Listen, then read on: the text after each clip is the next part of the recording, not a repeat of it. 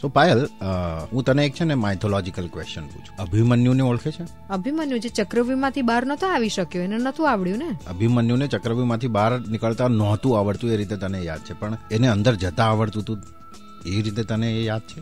Can you appreciate his that skill કે એને અંદર જતા આવડતું હતું સો લોકોને આપણી નિષ્ફળતાઓ વધારે યાદ રહી જતી હોય છે. શો ચાલી રહ્યો છે? સ્વદર્શના વિથ મી પાયલ અને આપણા હેપીનેસ ગુરુ મનીષ ખેરનાર આપણી સાથે છે. આર્યન કરીને એક છોકરો છે આપણો લિસનર છવ્વીસ વર્ષનો છે ભરૂચમાં રહે છે. અને એ જે કંપનીમાં કામ કરે છે ને દહેજમાં છે. એટલે ભરૂચથી એની બસ આવે અને દહેજ એના પ્લાન્ટ પર લઈ જાય. એટલે બસમાં જાય પિસ્તાલીસ મિનિટ જેટલો રન છે. અને ઓલ થ્રુ ધીસ જર્ની પિસ્તાલીસ મિનિટ એ માત્ર ને માત્ર એના મોબાઈલમાં ગેમ્સ રમતો હોય છે.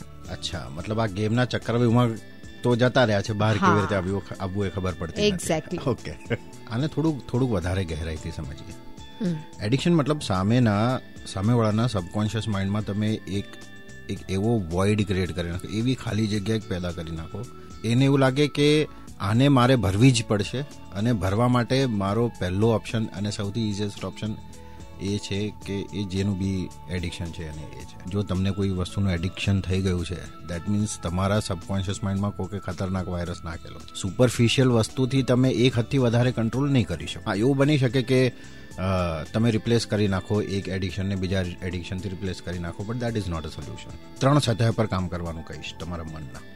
સૌથી પહેલાં તો તમે અત્યારે ને અત્યારે જ તમારા મોબાઈલમાંથી ગેમને ડિલીટ કરી નાખો. એક તો એક્સેસિબિલિટી તમે એકદમ ઝીરો કરી નાખો કે આ તમને ગેમ મળી ના શકે easily secondly now you have to start reprogramming your subconscious mind તો એના માટે તમે એક લિસ્ટ બનાવો કે તમારે ગેમ્સ કેમ ના રમવી જોઈએ. એને રિપીટેડલી રિપીટેડલી એ જે કારણો છે એ કારણોની અંદર બને એટલું વધારે ઇમોશનલ એલિમેન્ટ નાખવાનું. ઇમોશનનું એલિમેન્ટ જેટલું બને એટલું વધારે નાખો. ફીલ ધોઝ ઇમોશન્સ હું ગેમ રમીશ તો મારી આંખો ખરાબ થશે મારી આંખો ખરાબ થશે તો એનાથી મારી જોબ જતી રહેશે હું જોબમાં બરાબર વધારે સારી રીતે ફંક્શન નહીં કરી શકું મારું માથું દુખશે. અને એનાથી મને જે જે સમસ્યા આવશે એ સમસ્યાઓને ફીલ કરો અત્યારે. થર્ડ થિંગ ઇઝ જ્યારે તમને ગેમ રમવી જ છે એવું તમને લાગવા લાગે એટ દેટ ટાઈમ શાંતિથી આંખો બંધ કરીને બેસો go inside your self just observe that emotion એ કયું ઇમોશન છે જે તમને ધક્કો મારી રહ્યું છે કે ગેમ રમવી જ પડશે, રમવી જ પડશે, રમવી જ પડશે. જસ્ટ એ ઓપ્શનને ઓબ્ઝર્વ કરતા રહો, જોતા રહો બુદ્ધા બનીને.